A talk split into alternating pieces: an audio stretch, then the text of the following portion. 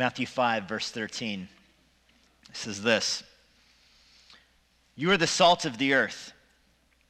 But if salt has lost its taste, how shall its saltiness be restored? It's no longer good for anything except to be thrown out and trampled under people's feet. You're the light of the world. A city set on a hill cannot be hidden. Nor do people light a lamp and put it under a basket, but on a stand, and it gives light to all in the house. In the same way, let your light shine before others, so that they may see your good works and give glory to your Father who is in heaven. It is a common refrain, an appeal for Christians to look more like the world. It's something that I hear quite often. Uh, it's not said in that way. I don't think anyone has ever articulated, hey, I wish Christians just looked more like the world. What is said instead is that Christians should do a better job of articulating the world's values, or we should do a better job of just trying to fit in, or we should do a better job of, you might even say it negatively, not being offensive. You know, can't you, just for the sake of getting along, um, represent the world's values in some way? Can't you live like the world, affirm what the world affirms, love what the world loves, vote like the world votes, talk like the world talks, watch what the world watches, drink what the world drinks, etc., etc.? Because if you do those things, so the argument goes, the gospel would be more appealing to the world. There's a genre of person out there in the imagination that says, you know, I would be a Christian if it wasn't for all of the Christians kind of attitude. If they were, weren't so different. But the truth is, the Christian is not someone who represents the world. The Christian is someone who represents God. Let me tell you how, how, how I hear it the most. You know, somebody will ask me, say, I'm thinking of bringing a friend to church, but they are living in this kind of sin. And so it'd be important for me to know that if I brought them to church, you wouldn't be preaching against that sin on that day. Now you laugh, but tell the truth in your own heart and shame the devil right now. Have you not thought that? Like if I want, you know, my neighbor is, is a Muslim. I'm going to invite him to church. And if I roll in and Jesse preaches about how Jesus is the Son of God and Islam is a lie, then that whole thing just got blown up. And if you just invited a Muslim, I just ruined it right there. I didn't even think that through. I mean, do you see how that thought process works? That's the lie. And it gets smithed up a little bit by some people that if they only heard what you know, if they heard enough that represented their worldview, then they would see that this, you know, that this book is reasonable or that preacher is reasonable or that church is reasonable, and then they would believe the rest. As if the thing that really was keeping them from Jesus is the Bible's, you know, teaching on materialism or parenting or on gender or whatever, whatever the pet issue is. There's this idea that people would be Christians were it not for that issue. But the truth is, Christians aren't called to represent the world, we are called to represent God.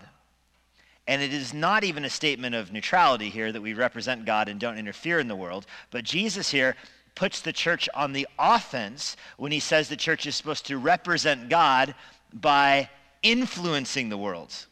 There's a positive action, there's an output from the church onto the world. That the church is supposed to actually positively impact the world. And the church does not impact the world by looking like the world.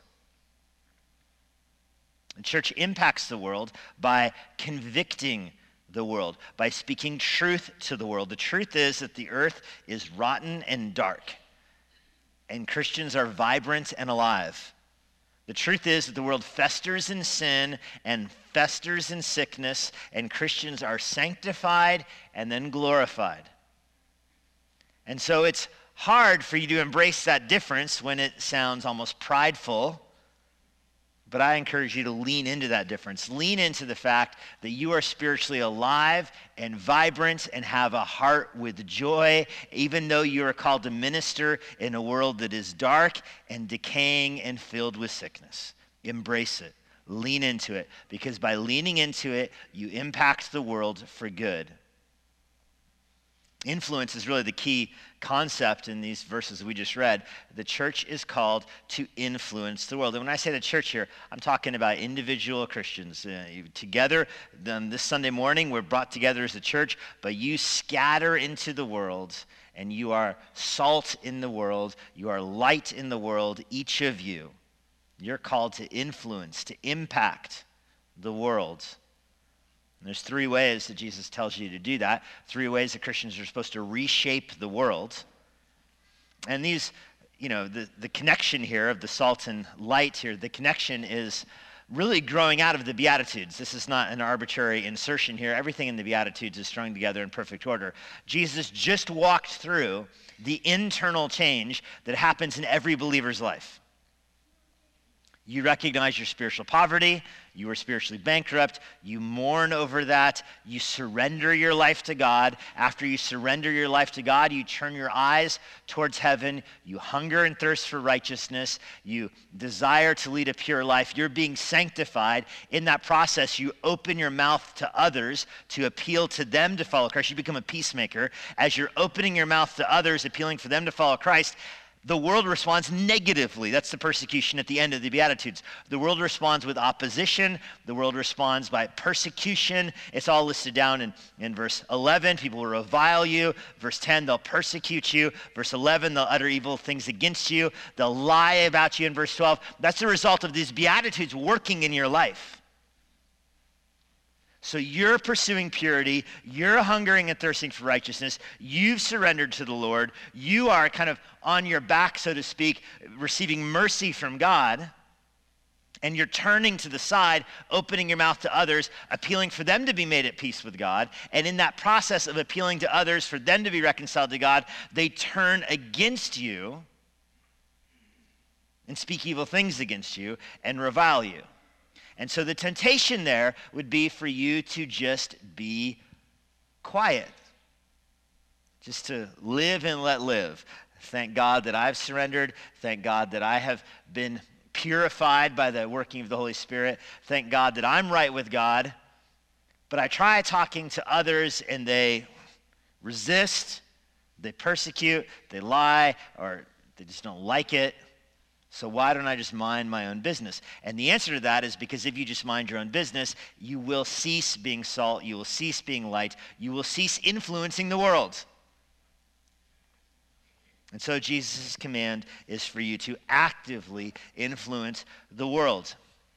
To don't take the Beatitudes as just, you know, a period, and then you can move along with your life. Don't tone down your ethics to avoid persecution. Don't you know, believe the lie that you have to look more like the world or, or they won't respect you. This idea that if Christians act in a certain way, the world will turn against them, it's just, I think, confusing cause and effect. You're supposed to live differently. You're supposed to stand out. You're supposed to influence the world. Because not everybody will respond with persecution, is the bottom line. Some people will, but some people will respond with faith. Some people will see how different you are and will actually respond with conversion. Not with hostility, but with introspection and conversion. So here's the three ways. First, refine. The church is supposed to refine the world. And I'm getting this from the concept of salt, that you are salt of the earth, the salt of the earth, actually. Don't forget the article, it's important there. You're the salt of the earth. Salt, of course, does all kinds of things in our world, all kinds of things in the Roman world. Today, salt is so common, it's overlooked. You know, you get, you get the little utensil packet at a fast food restaurant, you know? And it comes with a spork or whatever and a, a knife and a little bag of salt and pepper. I mean, you buy a Frosty at Wendy's and it comes with salt. And you put salt in the Frosty? Come on now. It's, salt is ubiquitous, it's everywhere. So we can lose sight of how uh, precious it was to the audience to whom Jesus was speaking. Plato referred to salt as the substance of earth that is most dear to the gods. Homer called it divine. Tribes would go to war, other nations, the pagan nations, would go to war against Rome, the Visigoths and whatnot, and they would often sue for peace in exchange for salt. And for them, Josephus writes that in their negotiations, a bag of salt was worth more than a man. So you could weigh out salt, the weight of that salt was worth more than a soldier. That was their form of negotiation. One missionary, about 100 years ago, in East Africa, wrote that people were begging her for salt more than for gold. In Ethiopia, by the way, salt served as currency for hundreds of years. Even the English word that we used out, salary, it comes from the Roman world, uh, the Roman word uh, salarium, which just comes in English as salary. But the salarium was paid to soldiers. It was their wage paid to them in salt. Many soldiers were paid that way. So Jesus is speaking to a group of people that value salt as money. We come across the salt of the earth. It's even an idiom in English, like just means like the common people, like the real, you know, gritty. They drive a, a red pickup kind of thing. That's the salt of the earth. That's how we use it. But that's not how it would have sounded to that when Jesus is using it at all. It doesn't mean like the authentic people. It means precious, treasure, worth more than life. That's the value of it. Why is salt so precious? Because of what it does. First of all, salt uh, purifies. It has a purification effect. It sanctifies. It has the effect of cleansing, like Bactine on kids. Vivid memories as a kid is scraping my elbow and foolishly going to my parents, and they would hit me with Bactine. And man, they're like, it stops the bleeding. I'm like, yeah, it hurts worse than the bleeding.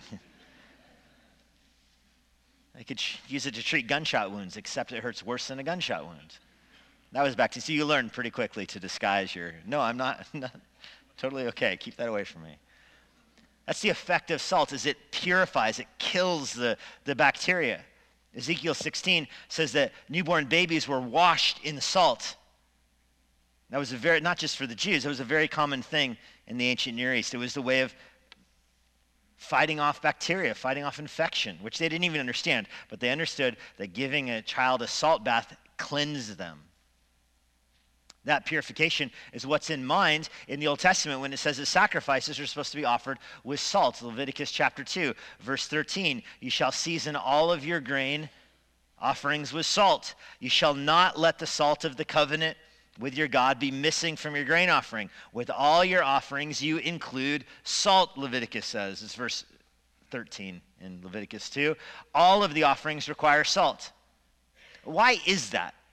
It's not because the priest was going to eat the offerings that God likes his food more seasoning, more seasoned than you might think. No, the salt represents moral purity. It represents the sanctifying effect. The salt is included in the offering, not for the taste of the offering, but because God doesn't desire your offering, he desires your life. So you're salting the offering to represent the purity of your own life that is mixed in with it. God doesn't desire your rams, he desires your heart. He doesn't desire burnt offerings, he desires obedience. Salt represents that. Your offering, the best offering you have to give God, is a sanctified life, a life that is being sanctified. That's a life of salt.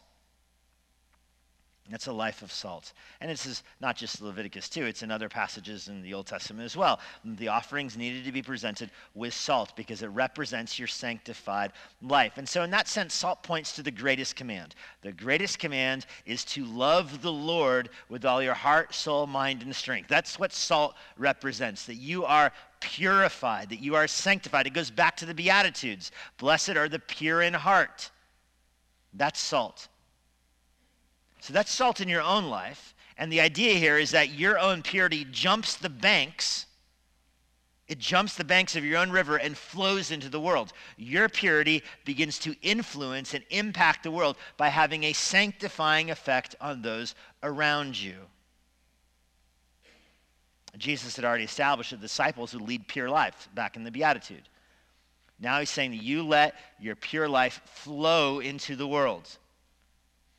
You're the salt, not of the church, but you're the salt of the earth, of the whole world, this global language. This is the Great Commission wrapped up in here. It's going global. You will purify the earth through your life. Second effect of salt is to preserve. It has a preserving effect, and we use it this way uh, today. growing up in Steamboat, we would often, me and my brother would often buy uh, fresh beef jerky, as fresh as it could be. Or uh, the guy would, you know, be butchering it in his yard and curing it in his yard and drying it on his fence and selling it to you. Man, love that stuff. And you would make a salt solution to do that because it, pure, it makes it last longer, it purifies it. Curing salt. use salt water to rinse out wounds. And you mix salt in with water, dilute it, and it helps your wounds heal. That's what Jesus has in mind here as well. There's a preserving effect. It fights off bacteria to cleanse it, but then it promotes growth and regeneration. It preserves, it protects, it makes things flavorful. That's the idea of the Christian life. It preserves the earth, it keeps decay at bay. Now, there's an artificial distinction between purify and preserve, of course, by killing bacteria. That's what makes things last. The idea is that Christians in the world will have a purifying effect. This is Abraham begging for Sodom. If there's 10 righteous people there, God says, I'll let the city slide. There's a preserving effect of it. That, uh, and you saw how just foolish that was when you follow you know, Lot back home, right? Lot is offering up his daughters to be sexually assaulted. I mean, Lot had no sanctifying effect. The whole point of the narrative in Judges, I mean, in uh, Genesis 19, which is basically repeated in Judges, is that Lot had so compromised himself that there was no sanctifying effect.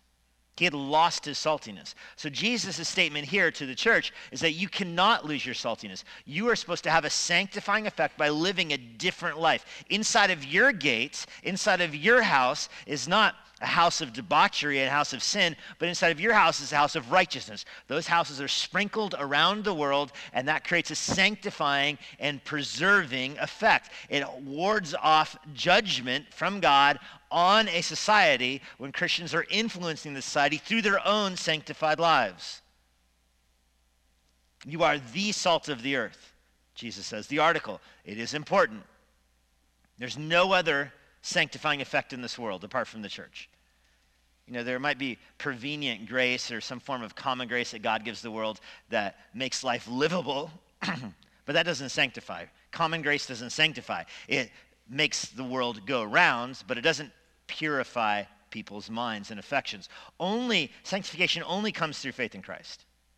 So the idea of Christians being the salt of the world, it is an evangelistic thrust that you go in the world, your life is different by how you live, and that has an effect on those around you by bringing them to faith in Christ as well. They see how different you are. Obviously, it's paired with your words. You proclaim the gospel, and it sanctifies people. Paul says this in 1 Corinthians 7. You know, if you're married to a non believer, remember what he says? Don't divorce a non believer. If you're a woman, you have, you're married to an unbelieving husband, it can be a very difficult situation. Paul says, stay in the marriage because how do you know? But you might sanctify your children or your husband. You don't know what the Lord's will is. You have a sanctifying effect on them. That's salt. It stings, but it purifies. There's no other hope for the world than the gospel. Amen? And what other hope is there?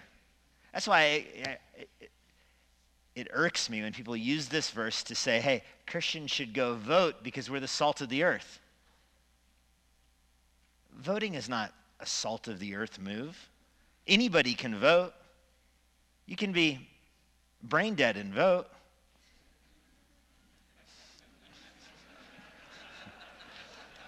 You can be, I think you have to be alive to vote. Wait, I think you have to be alive to vote. I'll grant you that but anybody can vote. That's not a salty kind of move.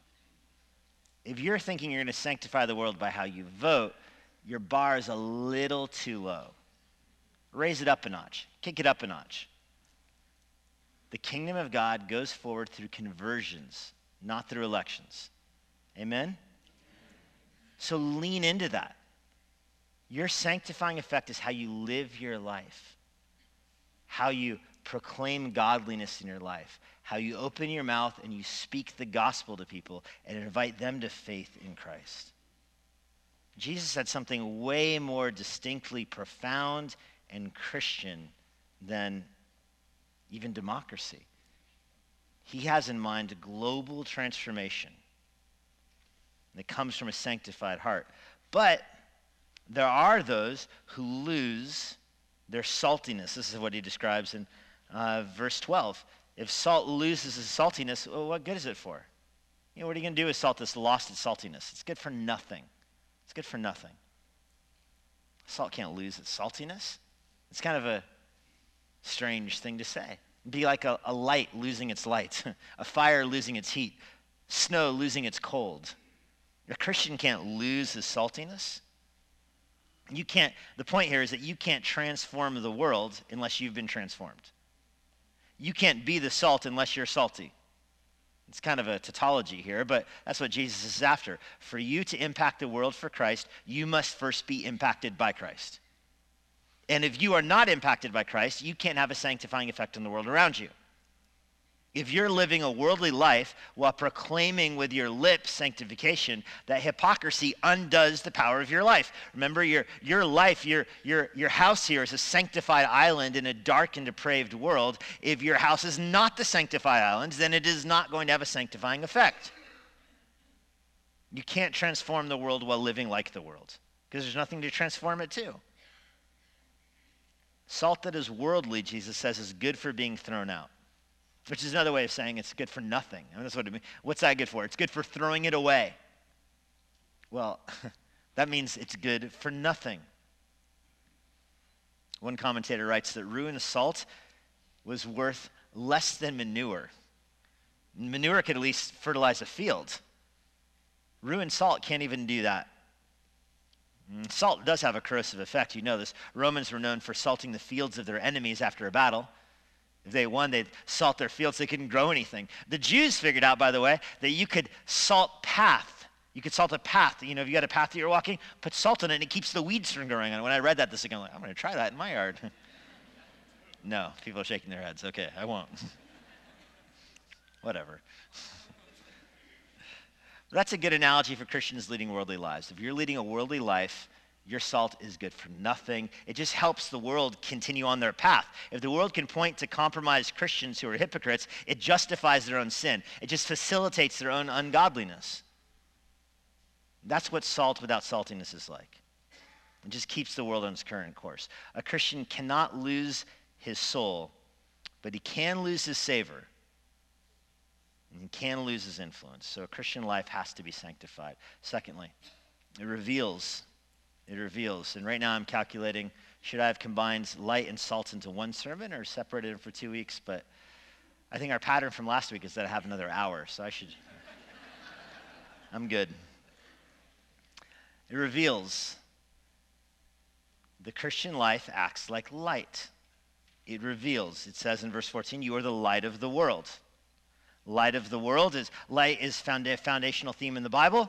Light in the Bible establishes that God is not like his creation. There's a creature creator distinction that is so foundational for understanding Scripture. This is the very beginning of the Bible, the third verse of the Bible. In the beginning, the earth was formless and void but God created the heavens and the earth. He did that by separating light from darkness. God is light. In him there is no darkness at all. For you to understand anything about the world or about the Bible, you have to get that light and darkness do not mix. Light is of the Lord, darkness is from sin. Darkness is the absence of God, light is the presence of God. As our whole world revolves, literally revolves around that basic truth.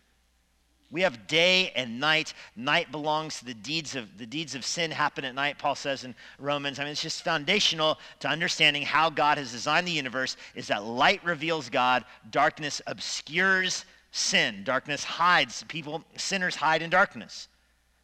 So God separates light from darkness to create it's the creature creation distinction. If you want to be like God, you walk in the light. If you want to be like sin, you walk in the darkness. God is light. In him there is no darkness at all. 1 John 1 5 says the point is that Christianity reveals the why light works. It brings light into the world. God is the light of the world, of course. He separates light from darkness. Sin comes into the world. People love the darkness rather than the light. They follow sin. They hide in the darkness. They hate the light. And yet the light keeps knocking on the door. And the light pounds on the door. And the light bursts into human hearts and sanctifies hearts. That's what light does. That's why the Bible commands us to walk in the light as He is in the light. In the Old Testament, light symbolized revelation, instruction, law, hope, joy, righteousness, salvation, the radiance of the divine presence in Psalm 89. There's so much that light represents. Let's take two. Light represents illumination. Light illuminates. It reveals, in other words, it shows you what you're supposed to do.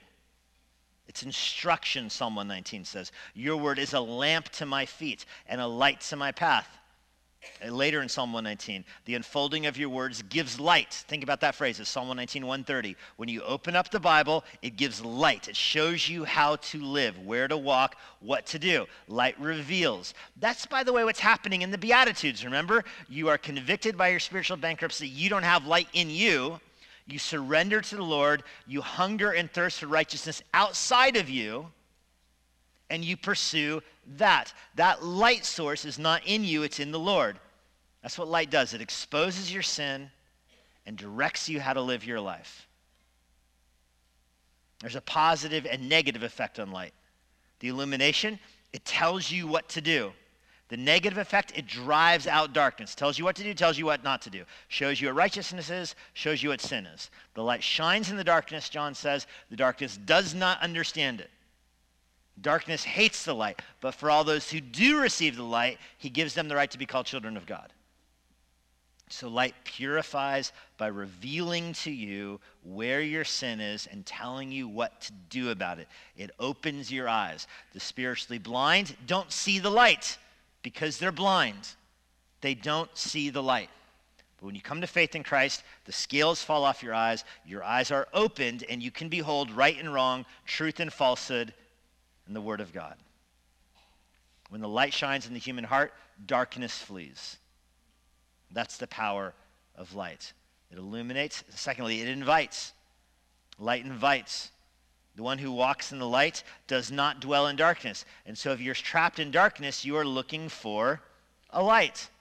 You're looking for a light. The light that might be obnoxious to the neighbors is a welcome beacon for somebody who's lost in the woods. You understand that distinction. Some people are, might be bothered by the brightness of, of a light of a cabin in the woods unless you're lost. the light invites you in, it shows you where to go. There's been more than one occasion hiking in Colorado with my brother where I wouldn't say we're lost because our attitude as kids was just go downhill and you'll eventually hit water and follow it back to town. but there's been more than one occasion where my brother and I were skeptical that we might have been pressing that principle a little bit too far. And then you see a light of a car on the road and it tells you which way to go. That's what light does. If you are lost, it invites you home. And this, I think, is a predominant theme of light in the scriptures. Isaiah 9, verse 1 says that the Savior will be a bright light that shines, and if you remember, we've looked at this passage a few times, shines starting in Naphtali and Zebulun. It's the, the far off, the northern tribes in Israel. It shines through Galilee to the nations. So catch that. It's a light that's coming from beyond the Jordan. And it's a light that goes beyond the Jordan. It's a light to the world. Isaiah 9, verse 2 the people who walked in darkness have seen that great light. That's the implication. They were stuck in the darkness. The light shines on their hearts and invites them to faith in Christ. Isaiah 42, verse 6 says, The Savior will be a light for the world. He'll be a light to the nations so that the salvation can reach the ends of the earth. That's the idea behind light. It's going to shine to the very ends of the earth. Now, in the Old Testament, that was a massive promise because Israel is isolated by its design. Israel doesn't speak the language of the nations, doesn't have the currency, the calendar, the food, the customs of the nations around them. They were isolated by design. And so the promise is that a Savior will come from heaven to them who will then illuminate, who will be the light to the earth. Remember, there was no great commission in the Old Testament. The Jews were not supposed to go into all the world to make disciples. They were supposed to stay in the promised land and be the light to the world. Well, how can that happen? That's one of the mysteries of the Old Testament. And here you get Jesus saying, no, it's going to be you. Jesus is the light of the world. He shines through Naphtali, through Zebulun, through Galilee, through beyond the Jordan. He is baptized beyond the Jordan. Galilee. Now he's saying, You will be the light to the world. He's going to ascend into heaven after his death, and he's going to send us as the light into all the world. So that's the mystery. Jesus comes to Israel as the true and better Israel. He, in the real sense, is the light to the world. He then raises up an army of followers and sends them to all the nations. It goes global. Isaiah 60, verse 1 Arise and shine, your light has come, the glory of Yahweh has risen upon you. Yahweh will arise upon you, his glory will be seen in you, Isaiah 61, verse 3, and nations will come to the light. So, this is the promise that the Jews understood. The Savior will come and be a light to the nations. Jesus, do you understand how radical this is, what he's saying here in Matthew 5? Is that you are, are the light he says. You are the light in verse 14. You are the light of the world. That's not just a, a, a, cool phrase, you know. It's a phrase laden with messianic expectations, Old Testament prophecy, and Jesus here is transferring it to his disciples. You are the light of the world. It's a massive change. How are you the light of the world? By leading a Christian life by leading a transformed life and inviting other people to come to faith in Christ. You're shining your light into a dark place. So, imagine seeing that and being a Christian and saying, I don't think I'm going to open my mouth. I don't think I'm going to invite other people to follow Christ. Because that's hard. I don't know how they'll respond. It's hard. Okay, when you buy a really nice light, do you put it under your bed? It's a silly place for a light. My girls have night lights, the USB ones that kind of plug in. They wouldn't hide them under their bed. They might hang them on their ceiling or above their head. You, you don't get a cool light and stick it under your pillow. You know, it's a. I saw one of you, the really cool Mustang out there. Nice brand new Mustang. Some of you shaking your head. You saw that car this morning. The headlights aren't in the trunk. Nice car, but I keep the headlights in the trunk for driving. What? Why would you do that? No, the lights are for seeing. You want them in the front of the car. Point it out. You get a nice light, you put it up on the table. Light up the room. Don't hide it. That would be a Christian who says, ah, I don't need to open my mouth. Nice light. Take it out of your closet. Works better that way. So if you love your brother, you are the light. You're walking the light, John says. If you love your brother, you open your mouth to your brother. You tell him the truth about God. That's the basic New Testament principle of walking in light. Thirdly, Christians reshape the world by refining the world, revealing God's truth. And thirdly, by reflecting glory back to God. This is the end of this verse 16. In the same way, let your light shine before others also. So, in the same way, here is linking it to what's before. You wouldn't buy a nice lamp and put it under your pillow. You wouldn't buy a nice car and put the headlights in the trunk. In that same way, you wouldn't be a Christian and not do your deeds in front of other people and not lead an overtly and outlandishly Christian life. Because you're reflecting the attributes of God in your own life through the deeds that you do. So, this is a really interesting change in Matthew 5. Remember the Beatitudes, they were so internal. They're all heart attitudes, weren't they? Inside your heart, you're hungry and thirsting for righteousness. Inside your heart, you surrender to God. Inside your heart, you're being purified. Inside your heart, you have the desire to be a peacemaker. It's the only kind of external ones you're speaking out. Now, we're fully external right here. You are doing your deeds so other people see them. That's the point here. Don't hide it. All of that internal stuff goes first, and now you're acting it out on the world stage. You're acting it out. That's what it means. You're reflecting, you're showing the attributes of God. First, you're representing God. You're representing God first. And secondly, you're redirecting praise. What I mean by representing God is that you are living out in your own deeds what the scripture commands you to do. Jesus says it this way in verse 16 they may see your good works and give glory to your Father who's in heaven. So your works are fueled in your life from God. You're living in such a way that people see the attributes, the beauty, the glory of God in your conduct, in your works. So you're not saved by works, of course. This is coming after the Beatitudes. This is not before the Beatitudes. You don't do good works so that you can cultivate the Beatitudes. No, you cultivate the Beatitudes and they overflow in your life. Scripture tells you what you're supposed to be before it tells you what to do. That's the represent. You're living out the attributes of God through your conduct. And then, secondly, you're redirecting the praise to God. So you're, you're not living in front of other people so that they think highly of you. You're living in front of other people so that they think highly of God. And this is the tension in the human heart, is you want other people to see your deeds and praise you, which is not very salty, is it? you want people to see your deeds and praise God. That's salty.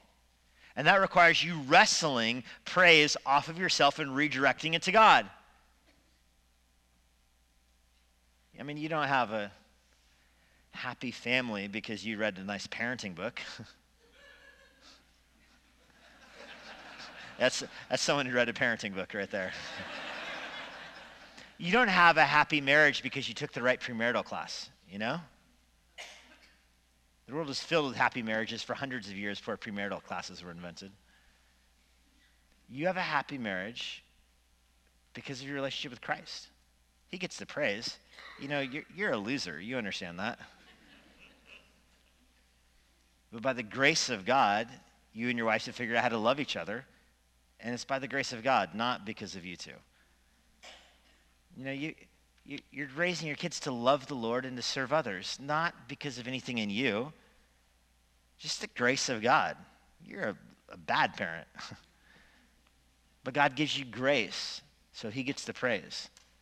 You love your neighbors, not because you're some kind of altruistic person running for mayor.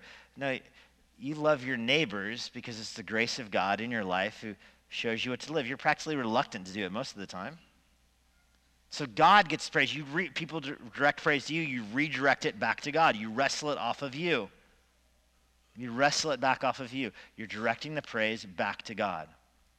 This is why people say, hey, this is contradicts what's said in Matthew 6, verse 2. Matthew 6 uh, says, don't do your deeds in front of other people, right?